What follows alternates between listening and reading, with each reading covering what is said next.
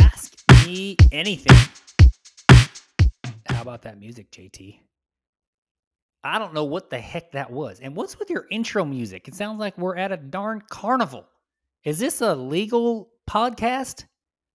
Yep, it's a legal podcast. I just figured it would be fun to have some some different music than what you would think you'd get on a podcast. What what would people think they'd get on a podcast? That's just I don't know what you're thinking, boy. That's just that's just not smart. I don't I don't understand it, but whatever. It's not my podcast. So ask me the question you want to ask me. Well, JT, it's not it's not my question. It's a question from one of our our listeners. The question is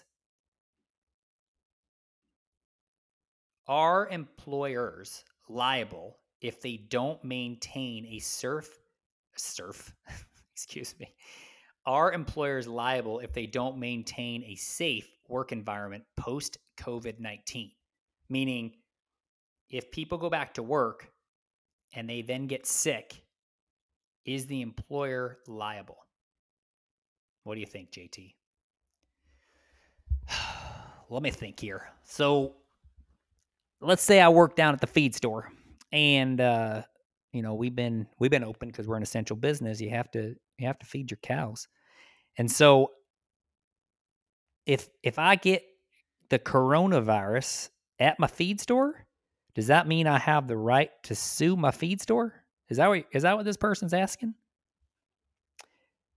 Yeah, I mean essentially that's what they're asking. They want to know if employers, so the owner of the feed store, if they would be liable to you, responsible to you as an employee if you get sick going back to work. Now, I know you just said you have not closed, but let's imagine you work somewhere and you've been off, you've been working from home, and now you're being asked to come back in to the office or uh, to the business and you get sick there. Do you think that the employer should be responsible?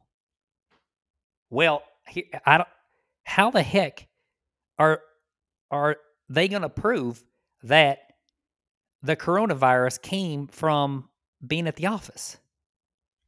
Well, JT, that's a really good point because that is what most employment attorneys are saying that this is definitely an uphill battle for workers to prove that they contracted the coronavirus at work, meaning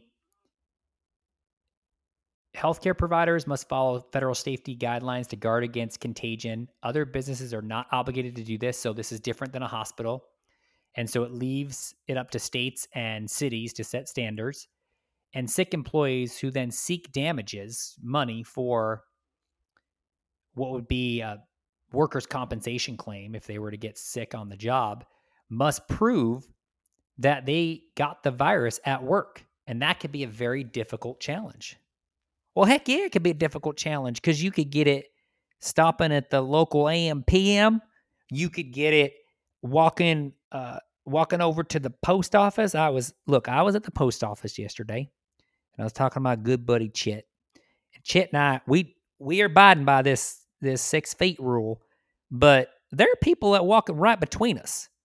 I, I don't. We weren't like in line or anything, but people are just scooting right between us, and I don't understand why, first of all, that's my space. Don't be coming into my six foot sphere that I've been bubbled and walking around trying to do my part to help everyone. But I mean, I, what if I got it there? What if someone else in my household, you know, little little Sally, run around playing with the friends, and one of her friends has it, and she gets it and gives it to me? How or how am I going to prove that I got the coronavirus because I went back to work?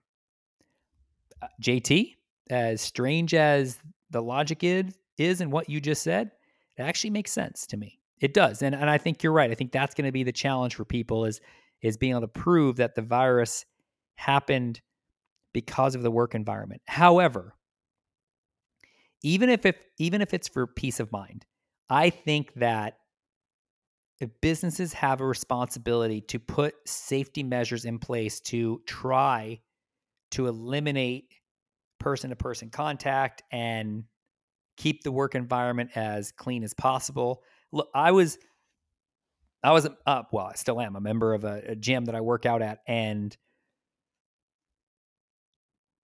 when this all happened, there was a mandate that went out by the people that run the gym that you know you need to clean off the equipment, and there was more sanitizer available all around the gym, and I'm thinking, what? Why do we need this to have that? That should be eh, gyms can be dirty places because people are sweating and and you know it could be a, a, a very bad environment if if you're not constantly cleaning it. Why do we need the coronavirus to remind people that we should be taking extra steps to keep things clean, doing what they were calling deep cleans? You know, one thing, JT, that I always laugh at to myself is if I ever go to a bathroom in a restaurant and I see the sign that says all employees must must wash hands, all employees must wash hands. How about everyone should wash their hands? I mean, if anything, what the coronavirus has taught us is how to wash our hands. I mean, it's it's eh, 20 seconds of of hard scrubbing and you know, I think that's important and I think I hope that continues. Look at you going to your gym. You fancy fancy person. You know what I do to work out? Sling hay. That's what I do. These muscles you're seeing from my work on the farms, growing up as a kid, and still doing it at the feed store, that's how I work out. You know what? I don't need a fancy gym. I've got God's playground.